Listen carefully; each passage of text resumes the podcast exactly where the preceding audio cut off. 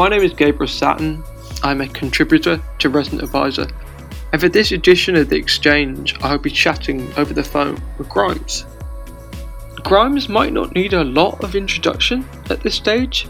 She's a standout, not just for owning an original sound and being an outspoken champion of outsider art, but a rare case of a committed techno geek who doubles up as a household name. There's a good deal of surface noise that clouds what Grimes does and who she is, so this conversation is a way to cut through that a little bit and hear directly from the artist. Over the next hour, Grimes will talk about her evolving relationship to electronic music, give some clarified thoughts about the future of live performance, hint towards a Lost Nightcore album, and explain a love of burial that you might have found yourself reading about in the news lately. Grimes is coming up next.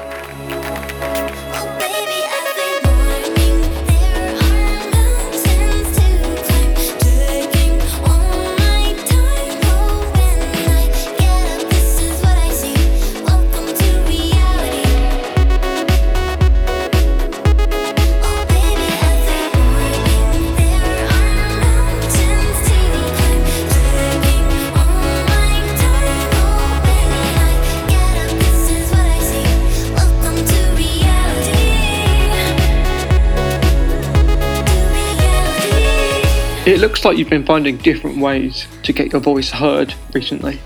You've done podcasts on science, you've got a Radio 1 residency.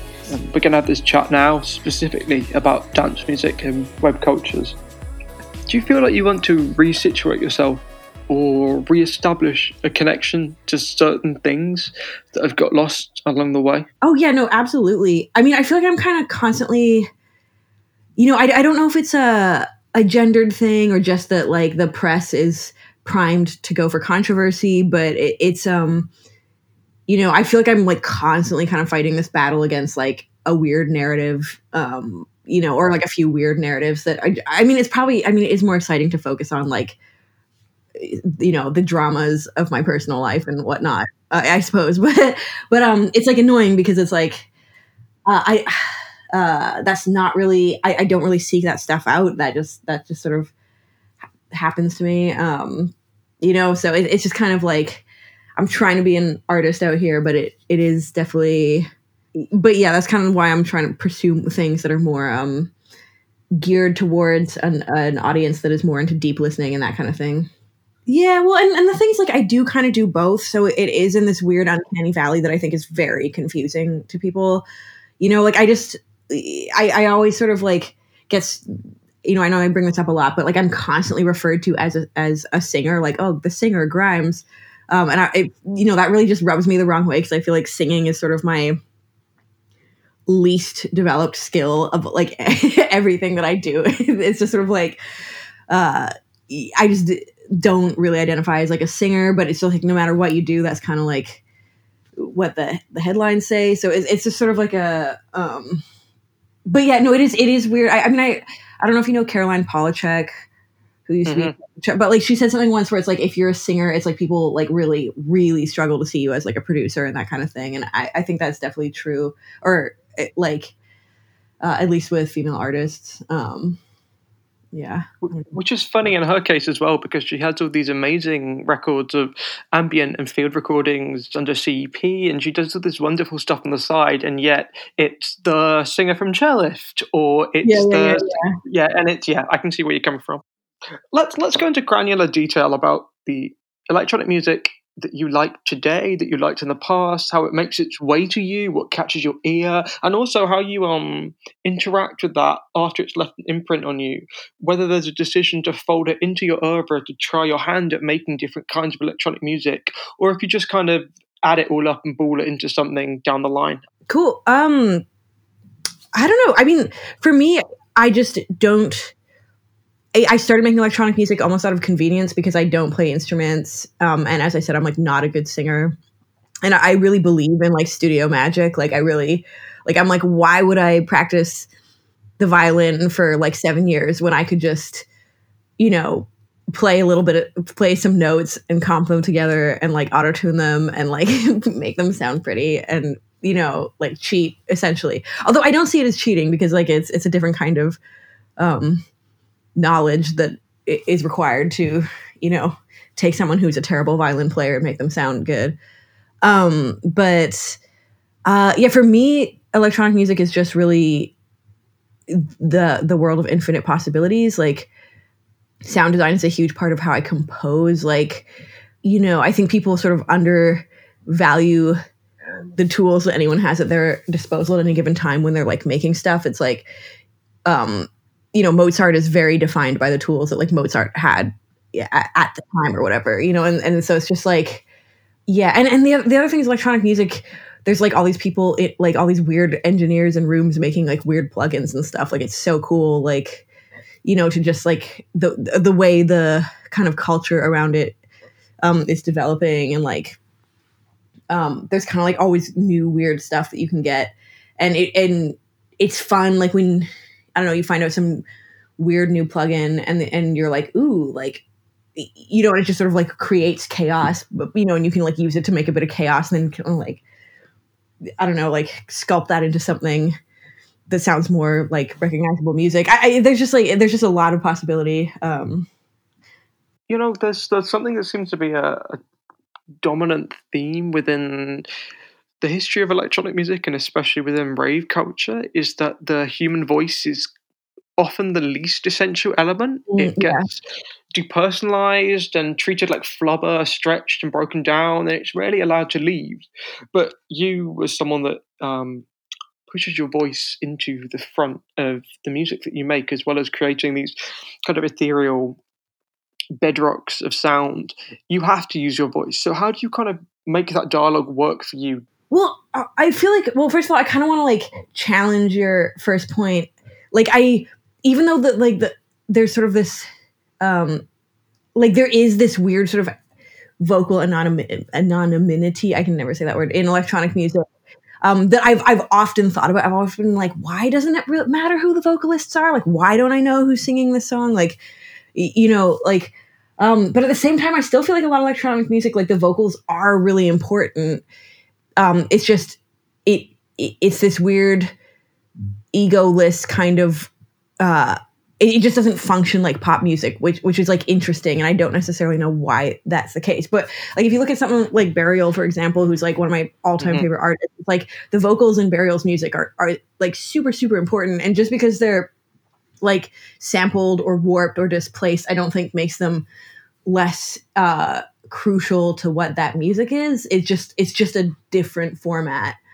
Um, you know and it's almost like like i was thinking about this the other day with like meme culture like how like no one knows who's who like every time i get a meme i'm like i don't know who fucking made this meme like it's just like it's like this weird art form that like does not have authorship at the core of it um like it's just which is unusual like in today's in the current society that we live in like it's like people just are obsessed with authorship. Like we're a very like ego um like individualist driven society. And so i think it's like really cool whenever there that like doesn't exist. It's sort of like an interesting it's it's almost more similar to like how art has always been. Like it's like you know like when we see like like i don't know ancient art and stuff like we don't know who made any of this art. You know it's just human art. And it, there's something kind of like interesting about removed authorship you know, and a lot of times when you hear like a pop song, like the person singing didn't write the song anyway. Like the person who's credited with the song, like it's I don't, I don't know. It's like authorship is sort of like an interesting um, thing, and I I think like in the last like however you know since contemporary pop culture has been a thing, like we've we've come to be like, oh yes, this song by this person, but that's like not really how art has been historically, and it's I don't think it needs to be that way. And I think there's a lot of vocals and electronic music that like are like sort of anonymous, but I, I, you know, it's like even in dance music, I typically prefer vocals to no vocals.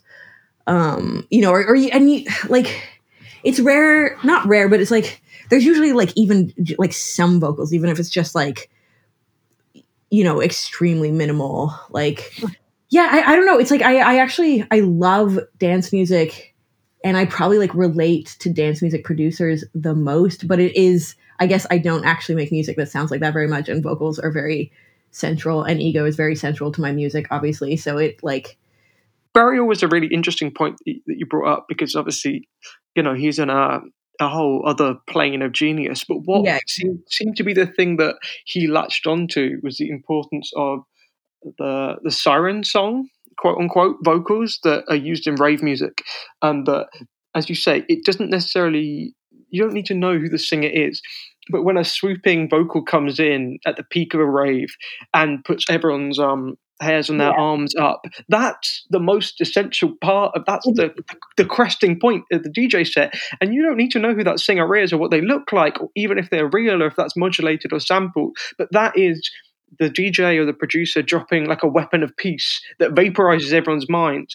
And it's funny that you said authorship is more um, transient in dance music. It's not something I'd really considered, but it's both central and not, and it's essential but also de-essentialized in the person who's actually there. It's quite interesting. Yeah, no, and it's it's also yeah, no, that's true. It's like in when you're like out and like you haven't heard vocals in half an hour and then suddenly someone drops something that is like really vocally oriented, like it is incredible. Like and it's it's sort of interesting how uh, the absence of that is used to like build up the nar- the narrative of a set or something or like create this like awesome moment at like at some point when when you finally do get something and and yeah i don't know like most of my favorite dance songs are like do have kind of like a pop vocal. Like i like i guess it's probably kind of an old song now but like the the song stay with me by chris lake i like Mhm. it is just like a perfect like to me that's one of the best songs ever created. And because it's in this like weird zone where it's like it's just like a truly incredible pop song or like an Enya kind of thing and it has just like the craziest drop. Like it, it just feels like I don't know that that song just feels like right in the middle of of so many things to me and it's like a lot of it is because of the vocal um yeah I saw that I saw that you uh, you DJ'd in February at a club called Rhonda. I think just before going out was shut down, and I think you played that Chris Lake song, and you also played the Tiesto remix of Delerium, uh, which is another really good example of big. But uh, am I right or am I wrong on that? no you're right you're right. No I'm just embarrassed by or not embarrassed oh god my I mean my whatever. Anyway yeah. But you know these are and, and the Soulwax edit of Marie Davidson. These are all really Oh, good yeah, examples of you know these are like full fat rave tunes but have a vocal at the the heart of them. And i guess that gives it its humanity as well as its uh its pulse. Yes i actually found out from Erol Alkan that i think he said you closed with a gummy bears theme tune at that dj set before he came on is that No, right I closed with the hamster dance oh, oh. which is like a really underrated song. The hamster dance is really fucking good. Like it's it's it's an incredible song actually. Um but yes. No, I quite liked looking at uh, shards and fragments of what people picked up that was in that digital set. you've had stuff like i_o, obviously, who's one of your collaborators, and HANA, but also Mall Grab and Sharda and Asquith, and these pretty credible, big contemporary rave tunes. And then uh, kind of meme culture, dance music overlaps, like the hamster dance. I guess you don't really have. Uh, you, I guess your perceptions of like what is quote unquote credible or not are completely skewed compared to what most people would like to dictate is cool or not, and that gives you like a different edge. Yes. Well, I do feel like my my DJ set kind of like I sort of have nothing left to lose. Like after that uh um what happened? Oh yeah, the boiler room incident. Yeah. yeah, like after the boiler room incident, I mean, I, I do love being in a situation where there's really nothing left to lose. I, I don't necessarily have a lot of dignity as a DJ. I do actually love doing just like a really hard techno set, but um, Grimes, Grimes fans do not react well to that. Uh, and every time I try, it's like people just seem stressed out. So I sort of given up on that. But, um, I mean, the thing is that there are just always songs that just people like will always love, even in the snobbiest situation, and like even when they like s- say they're going to be mad about it or think they're going to be mad about it, like they still enjoy the hamster dance. So it's sort of like a, I don't know. Um, I actually do lo- love snobbery and dance music, but I also I, I like trolling it because it, it like I, I it's some of the maddest people ha- have ever been at me is like if like playing pop music in the wrong um, club. like, Uh, damn. I actually uh, I, I worked at Boiler Room for five years just after you'd uh, done your stint in Ibiza, and constantly every single month people were constantly asking us to um to upload the set and to like what's going on with it and can we see part of it and it was like this it built into this myth as if it was like the godhead of trolling in dance culture and it really people really were like desperate to see just how bad it was or just how like how hard just just how hard you were sticking your finger in the eye of dance culture and it was I like wasn't you're just having fun yeah i know the thing that's funny is like I just didn't think it was that serious. Like I was so at the time I barely knew what Boiler Room was. i hadn't Richie was just like, "Hey, do you want to DJ tomorrow?" I was like, "Sure, I'll like figure out like I'll like put some songs in a playlist right now that I like." Like and I had no idea while I was doing the set that it was a troll or that like it would be upsetting to people. I was literally just like, "It's a beach party. Like it's a ha- nice day. Like yay." like I had no con- con- I was extremely shocked by the response. Ah, but maybe we should release it one day. I don't know. there was, there was a DJ um, that played two years ago loads of Christmas songs at the height of July at a festival, and everyone was like, "Oh, so shocking, so transgressive! You're so clever. Who possibly could pull this off?" And in the back of my mind, I was like, mm, "I'm pretty sure that happened already, Yeah. and it didn't go down so well for her." I remember. I think it was DJ Snake who who did "All I Want for Christmas Is You" by Mariah Carey, and I was like, mm, I was like, I did that first. But also, that song is fucking incredible, and everybody loves it, no matter what time of year. Um, I, I feel like this, there was a similar reaction to when you um started uh, talking about the the beloved genre of nightcore, and you put out a nightcore edit of "We Appreciate Power," and you boosted some nightcore edits of Art Angels, and I felt like people's um reception to that was maybe similar. That some people felt like it was tongue in cheek, and that you were doing it to be uh, transgressive or confrontational somehow um, and maybe just couldn't wrap themselves around your perspective and felt like it was uh, a parlor game if you're trying to stunt on people by being clever, but it just seemed like that's stuff that you enjoyed and wanted to get to more eardrums. Well, the yeah, no, I actually think Nightcore is. I love Nightcore, and I actually have like problems if if I spend too much time listening to Nightcore, where I like can't return to regular music, and it's, it, it's like a weird. Pro- it's like actually like literally like some at moments a problem, like especially when I'm making music, and then I'm just like, but if I pitched everything up and sped it up, it'll sound better, and then I, and then I'm like, ah, I can't just be releasing. I have a whole Nightcore album that I made. Oh my god! we're we like considered releasing, but then I keep being like, it, like, would it be a huge problem if I released a Nightcore album?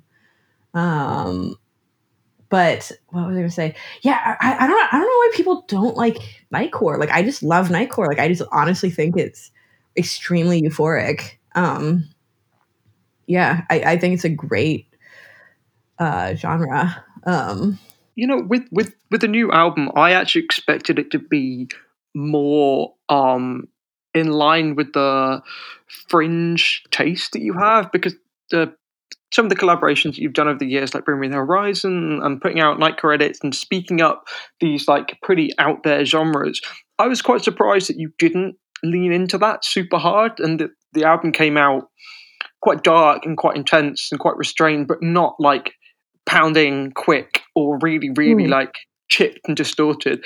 Um, and that's interesting that you say that you had to kind of stop yourself from going too hard into that because normal music, quote unquote, would feel uh, flat somehow if you spent too long dancing around in the euphoric tropes. Um, do you find that happens a lot? Do you spend a lot of time digging into one sound and then kind of putting it on the shelf or leaving it on the cutting room floor? yeah, def- I definitely, I, I, I, I get in like a weird mood and then do like go heavy into a certain energy and then I like react really like right now I'm in this zone where I'm like I never want to touch a fucking guitar ever again. Like, like which is crazy like I feel like a few months ago I was just or, or sorry like a few years ago I was just like I was like I, I'm done with synths. I'll never touch another synthesizer. Like fuck you know I was just like ah, ah like I couldn't stand it. Like the idea of making anything like you know more proper electronic music at all was just like I was just like never again you know and and but then I just like went too far with guitars and stuff and now I'm just like eh, just like I cannot listen to any guitar music um I'm like super I, I guess that's just I, I, I, I, yeah, I don't know. I, I just get too, I, I go too far down rabbit holes, I guess. Mm. Um, you know, but I mean, I just wanted to make, I just didn't want, want to make, like, I don't, I feel like it's very easy to be like, Grimes should be more PC music. And I, I, I was like, oh, like I could, follow this route, but I feel like I should react against PC music right now because that's like the least expected thing, probably.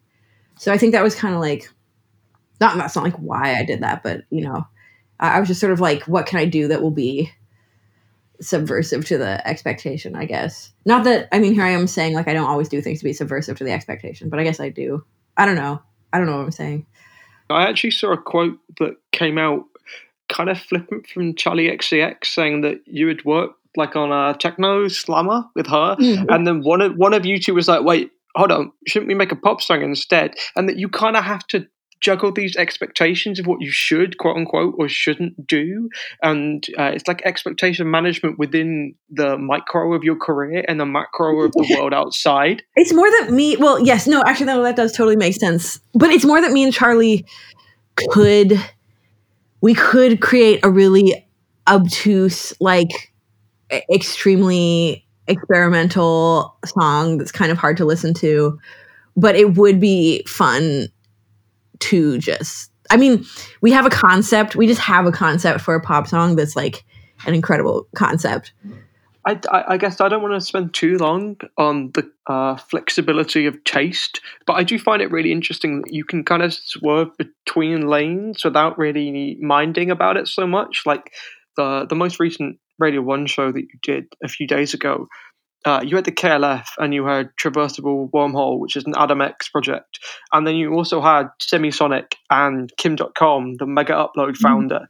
And I think that kind of track list is pretty much impossible for any other DJ on Radio 1 to ever get away with in its history. But for you, you put it all in the bracket of time related music and it worked. And that's quite endearing to be able to have that freedom.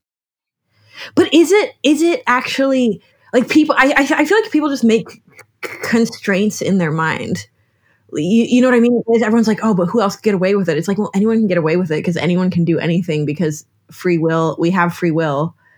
Well, that's an arguable statement, but y- you know what I mean? It's like it's like taking risks is uh, creatively is almost always rewarded and sometimes in the short term it, it is not rewarded but it is almost always rewarded in the long term um, and you know i think people get stressed because of the potential short term repercussions but it's like uh, most artists the like are truly great like take risks all the time Yeah, there's a thinker called Mat Dryhurst, whose partner is Holly Herndon. Uh, he terms it metadata. So Mm. our musical preferences and social habits form this cartoon brain cloud above our heads that trails us and tells others from a distance who we are. Is that what you were getting at? Yeah, yeah, yeah, yeah. No, exactly. That, that, that's an interesting way of putting it. Um, I like that. That's cool. Yeah, no, I, I just we're like personal brand. Like everyone has their, fu- you know, that's much less a much less fun way to say it. But it's like everyone has their their personal brand, and it's like can't do this and can't break the brand, and like blah blah blah that kind of stuff. I don't know. I just think it's it's important to not get too wrapped up in your identity because that's kind of. I almost feel like that's sort of like what's wrong with the world right now is everyone gets so wrapped up in their identity that they're you know it's like more important to like like this thing equals good this thing equals bad and therefore i i will like without thinking like fight for certain things and and dis- discard nuance and i think that's like a dangerous that's a dangerous place to be One thing that I've noticed on the Miss Anthropocene album cycle is an extension of giving parts of yourself away. So in the past, you've boosted bedroom remixes that people have sent you, and you know you released a sample pack a few years ago. But now you've done something similar for art, so that people can make their own renders and avatars and DIY videos. do you go out of your way to put the tools in other people's hands? Oh yeah. I I mean, I'm just like I'm so into sampling and I just think it's so I hate like the lawsuit with the blurred lines and all, like all this stuff. Like I hate how that it's like been changing music. Like, you know, I just think sampling. Although, actually, I guess there's a lot of incredible music being made that like because people are reticent to sample at the moment. I, I don't know that uh, it is making some cool stuff, but like I just like I I don't know. I like again like going back to burial or something like it's just like so much my favorite music is sample oriented and i just like i've never ever anytime anyone's ever illegally used my music i've not like tried to get money from them or like followed up. Like i'm just like whatever like sample my music. Like i don't care. Like it's cool. Like I, I think it's weird to for people to think they like own art. Like um you know i think art is i, I think patents copyright all this stuff is like not great for like the overall conversation. It is like shitty when someone like makes something and then just gets totally robbed the like and like dies poor. Like that's fucked up. So it's like I, I don't know, it's like a tricky conversation. Um but I just like personally I think people should just use my art however they want. Like I know my label takes stuff down sometimes. like, like I personally think people should I don't know, I'm honored if anyone ever uses anything I made. Um, you know, and like yeah, I, I don't know. I kind of just want to release like all the stems ever and like that kind of thing. Like I really don't care. Um I really believe like sampling and stuff. And like so many like me getting stems from other people, you know, ostensibly to like I'll be like, oh, I'll remix the song, and I'm like, yes, got the stems, and then I like never remix the song just because I le- love their stems or whatever. But but um, you know, it's like I we find really good samples in like other people's stuff too, and like um, you know, I, I don't know, I just think art should be more free. I don't know. Also, I do get like an excessive amount of incredible like fan art. I guess I don't. I, I feel like the word fan is sort of a weird demeaning term like because it sort of like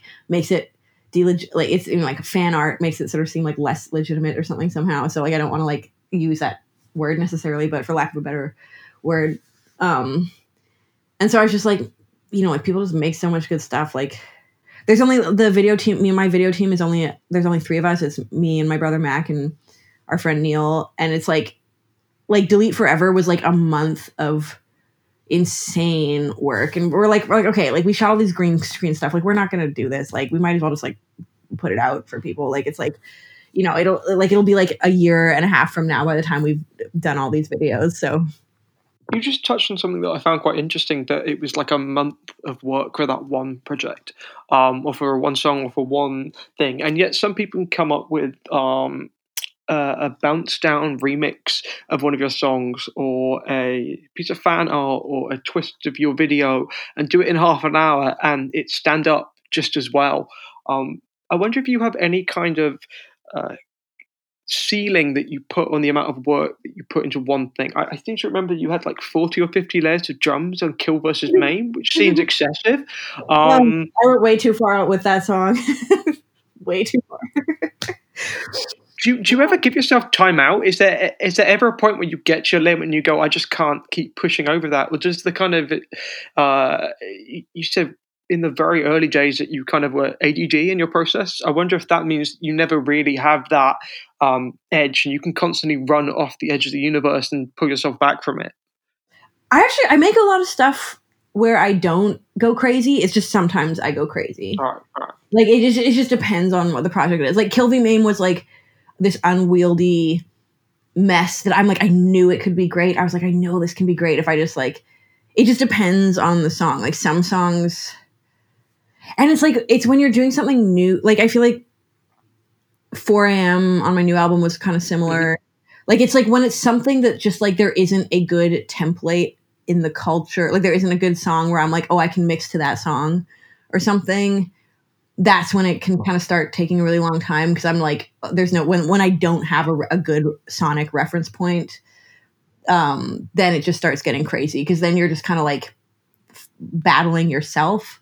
I guess. Uh, whereas like like a song that like where I'm like, oh, if this sounds kind of similar to this song, like then I can kind of like mix it a bit. You know, it, I'm like, okay, okay, like those kinds of drums tend to work. Like whatever, you know, it's it's a bit easier. It's much easier. Or you know, like sometimes you just throw something together in an hour. Like the song with i_o Violence, like literally, I just sat down, made the demo, and in like an hour, and then we just put that out. You know, it's like If you feel like you're creating a, a world that has no precedent, that's when you start driving yourself to the edge because you feel like it's on you to create that world. Is, is that kind of what you're saying? yeah yeah yeah like when you're just doing yeah when you're making something with no precedent then you're um yeah you're just you don't know well and and you just you it's unclear when to stop too because Mhm. you're like Sure.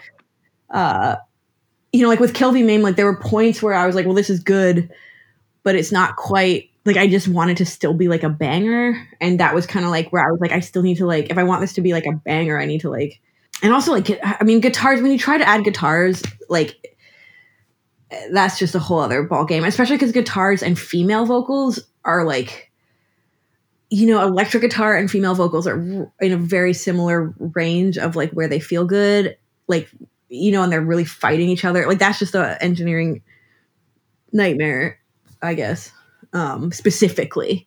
And then you want to add like kind of like dance drums and stuff under then it just starts getting like never again never again will i go back well that's not true You have total control over your material in the studio and live and the aesthetic. Um, you are like a, a single world builder, and obviously everything stems from you. Uh, does that require the need to have like absolute trust in your visions? Let's say, uh, do you ever get a co-pilot, or is it all one hundred percent gut feeling and an understanding of when to give and go? I, I feel like I have like a weird hubris for some reason.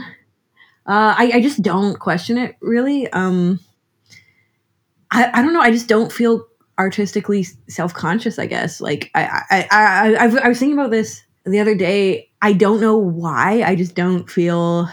I don't know. I feel like reasonably confident and like I just don't question. I don't know. I don't know. It's odd. Um, That's interesting because I've seen you. I've seen you say that. Um, uh, to pull up an example, the original reality was uh, oh, it was poorly recorded and it was a mess and it was never meant to be heard by anyone. Or you've even got a caveat on the Radio One show apologising for your lisp, but that's that, that to me doesn't sound like hubris. That sounds like you're being very considerate and polite. Um, doesn't sound hubristic at all to me. Uh like i i might feel co- underconfident about things like after the fact but when i'm making stuff i feel very confident i guess like if i'm just like yeah when i'm like in the studio i'm not like oh no do i need help with this i'm just kind of like okay like I, I don't know i just sort of like know what to do um i mean which it's definitely like contradictory to how i like behave because i definitely get like nervous at times like around other people or in like I don't know. I but I do want to start working with more people though. Like I like part of the reason I've been working alone mostly is was like you know being on an independent label and stuff. It's like why would you go spend a bunch of money making an album and then because there's a very finite amount of resources. Like when you can make an album on your own. I mean, I'm always it's always the interplay with the music videos. I'm like I'm like let's just save the whole budget for the music videos and I'll just do all the all the music on my own and then that way we can like have like more kind of like major label level music videos, I guess. Um, because I really I love making music videos, and that's like a huge part of the whole game for me. Um, so that that's been like a huge motivator for not having collaborators. I'd like to ask about physical experiences. You know, you've been a touring musician for 10 years plus in all kinds of settings, art spaces up to festivals, and you're more at peace with the supersized crowds and supersized audacity of EDM. You can more or less waltz into any setting of your choosing. So, what does the ideal look like to you? Honestly, DJing anonymously is the way to go. Like when you DJ, like when people know it's me, then like there's always a bunch of people who come and sort of stare and don't dance, and it's like Mm, uncomfort- uncomfortable and sort of. Str- I, I, I honestly, I just like going to things anonymously or pl- like DJing anonymously.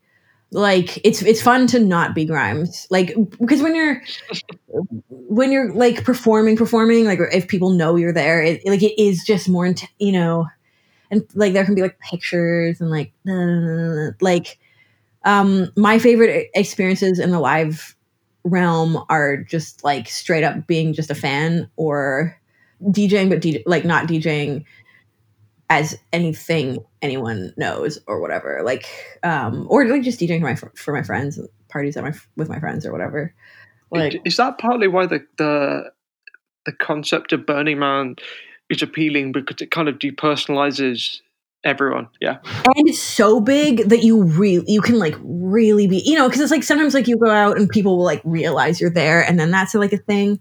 But it's like like at burning man you can just disappear like it is really incredible. Um you know it's like like if stuff gets weird somewhere you just bike for an hour and then be somewhere else. I, I really like that. I, I, I really like the lack of any like corporate stuff. I, I it's also kind of the best sci-fi environment.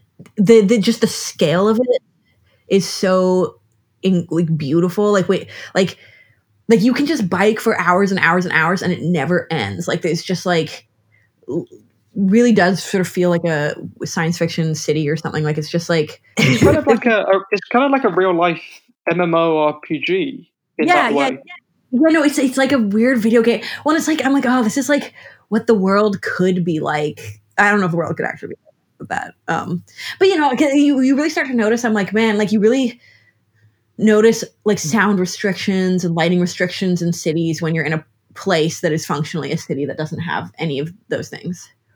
Society could definitely be less repressed aesthetically. It's really annoying that you can't just like anyway, I'm not going to go on about like sound restrictions in urban areas. but yeah.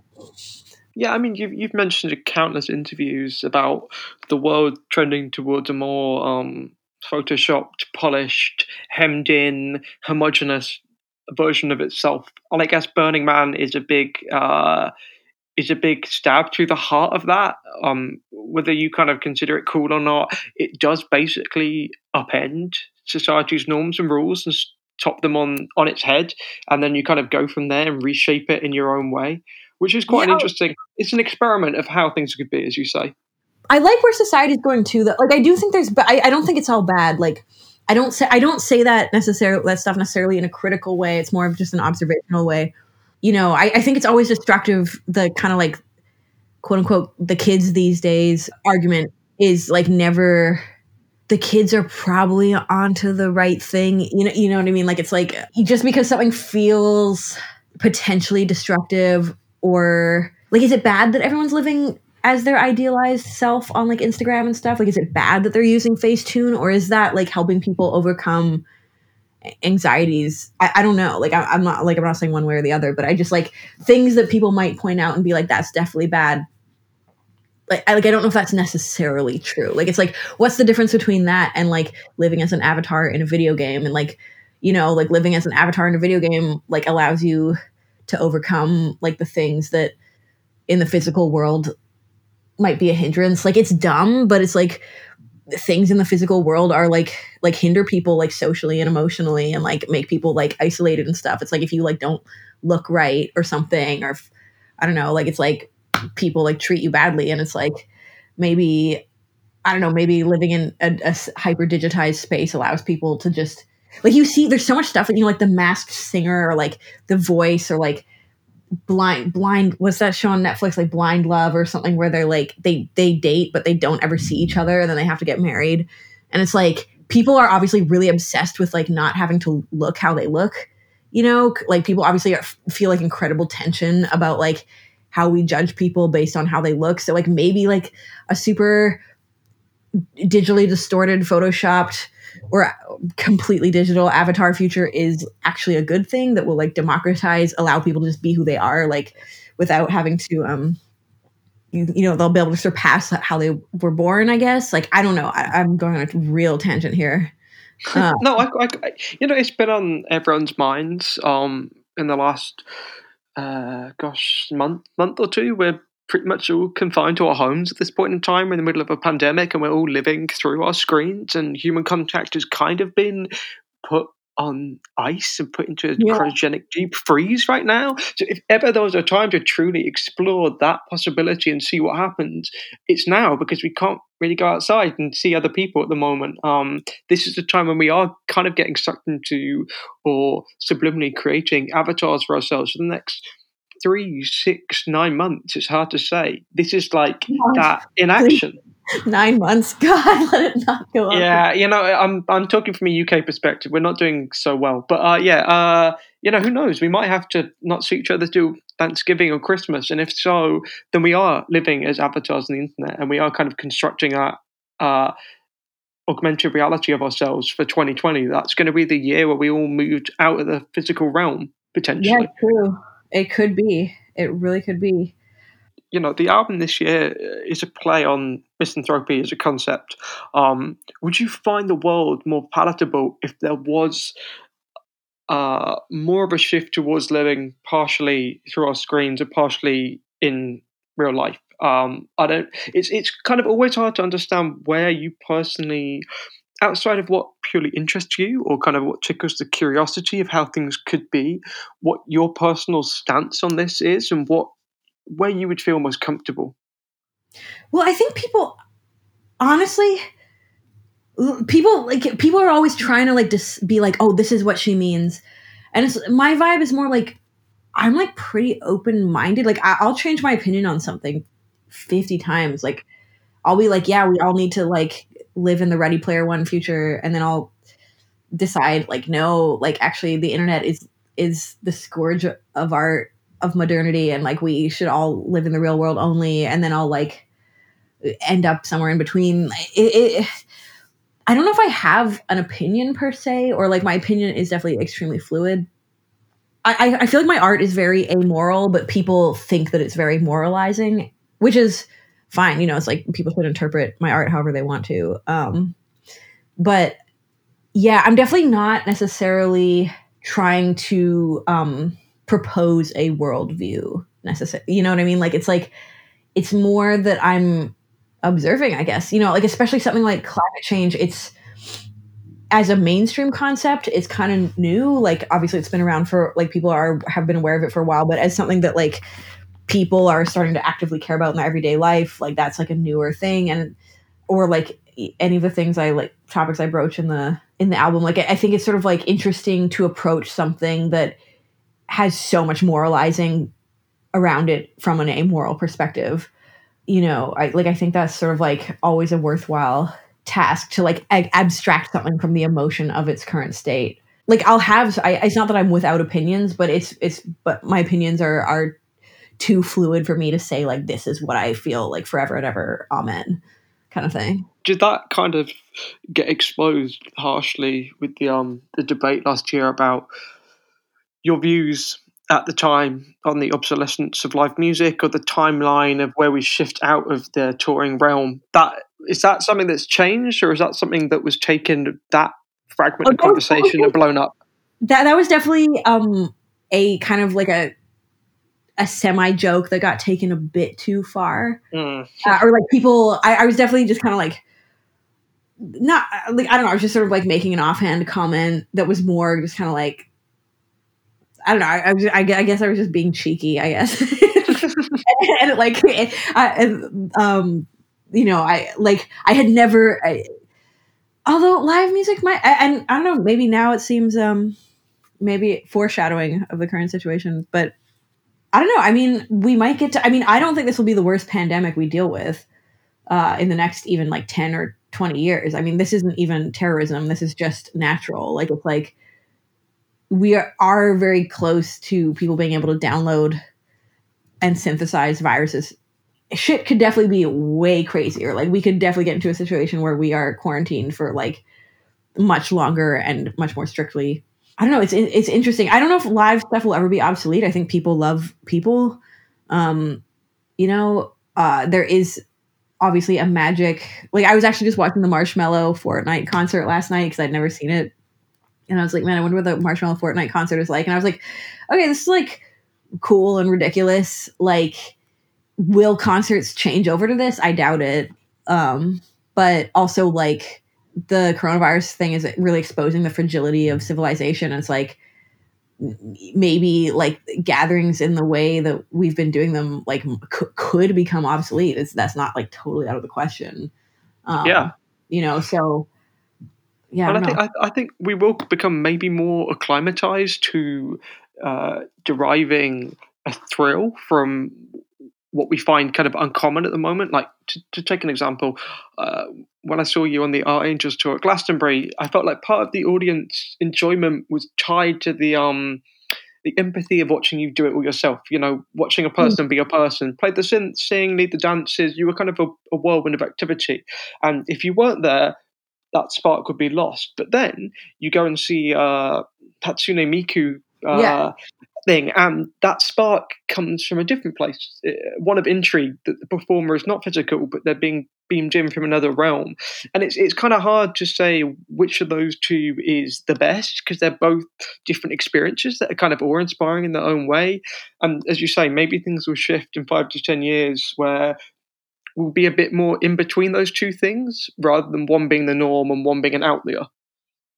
Yeah, well, I mean, I think technology will make things that aren't technically live a lot more palatable too. Like Hatsune Miku is like really well done.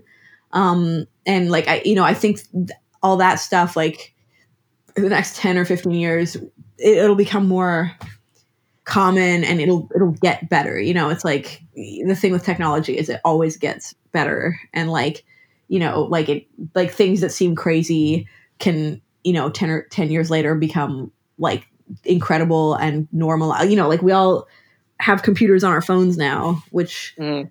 you know, like 15 years ago would have seemed seemed like weird science fiction. I mean, I just don't think art is rankable. Like when people are doing like, oh, year end list or this or that or like the Grammys or whatever, I'm like, it, it's not like any of this is quantifiable. Like it's not, and it's not like something being popular and something being makes makes it better, or it's not like something being I don't know, like it's it's just these are just like the whims of like small groups of people. Like it, you know, like ranking art, I think is basically impossible. Um, like it's it's not it, it's just like weird a weird subjective thing and there's it's not in any way even close to objective to, to do that because it's like the way we respond to art it's like an emotional response it's, it's like a neurobiological or like hormonal response or whatever. It, it's it, that's probably based in like thousands of years of evolution. So you know, it's like it's like uh, it's ultimately like it's like weird like mating calls and stuff. Like it's it's not actually science or math or something where it's like you can be like oh yes this person got 98% on the test that's like not you know a, a lot of the art that people love is like wildly imperfect it's been 10 years now in 2020 since you first began accruing a catalogue and becoming more aware to people. I wonder where you place yourself in a wider lineage of electronic music, um, where you situate yourself and who maybe comes off you and who are the descendants of Grimes and how you see yourself in the kind of the wider sphere of things. I don't know. I feel like I I it would be too like audacious to assume presume anyone is a descendant of Grimes. I feel like I'm a descendant of like like Burial and Aphex Twin like and stuff like that. Like that like and maybe like Animal Collective. There's something about the the Rick the homemade feeling of like Animal Collective and Burial mm. and stuff that made me feel like they don't feel musically trained and i might be wrong about that i, I haven't googled this um, or anything. Like they just felt like, and they that it's it's very emotional electronic music, and so like that's where I feel like I come from. Um, but I I I would not presume to say who like comes after me because I don't know if people would feel like I don't I, I don't I don't know if I would be correct. You don't want to attach your own metadata to someone against their will. Yeah, and and I also like I feel like there's all these things that like I realize were influences on me over time that like I didn't realize at the time.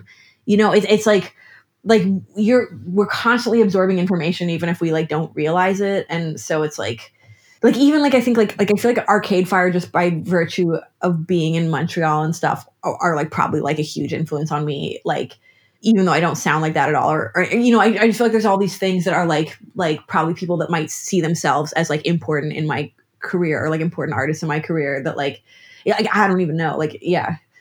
I think a lot of people might have expected you to say, "Oh, I'm in the same family tree as a hundred gecs." Or whatever, but you're aligning with three of the biggest names in modern independent music. And, and like you say, Arcade Fire 700 members and a horn section uh, are a world away from what you do as Grimes. But in a way, it cycles back to what you were saying at the very start about seeing music more through the lens of energy and expression and base humanity rather than genre, which makes it a pretty good place to wrap up, I reckon. Thanks so much for your time doing this in strange and unusual circumstances and best of luck with the family. You know, thank you for such thoughtful questions and um, and everything. I really appreciate it.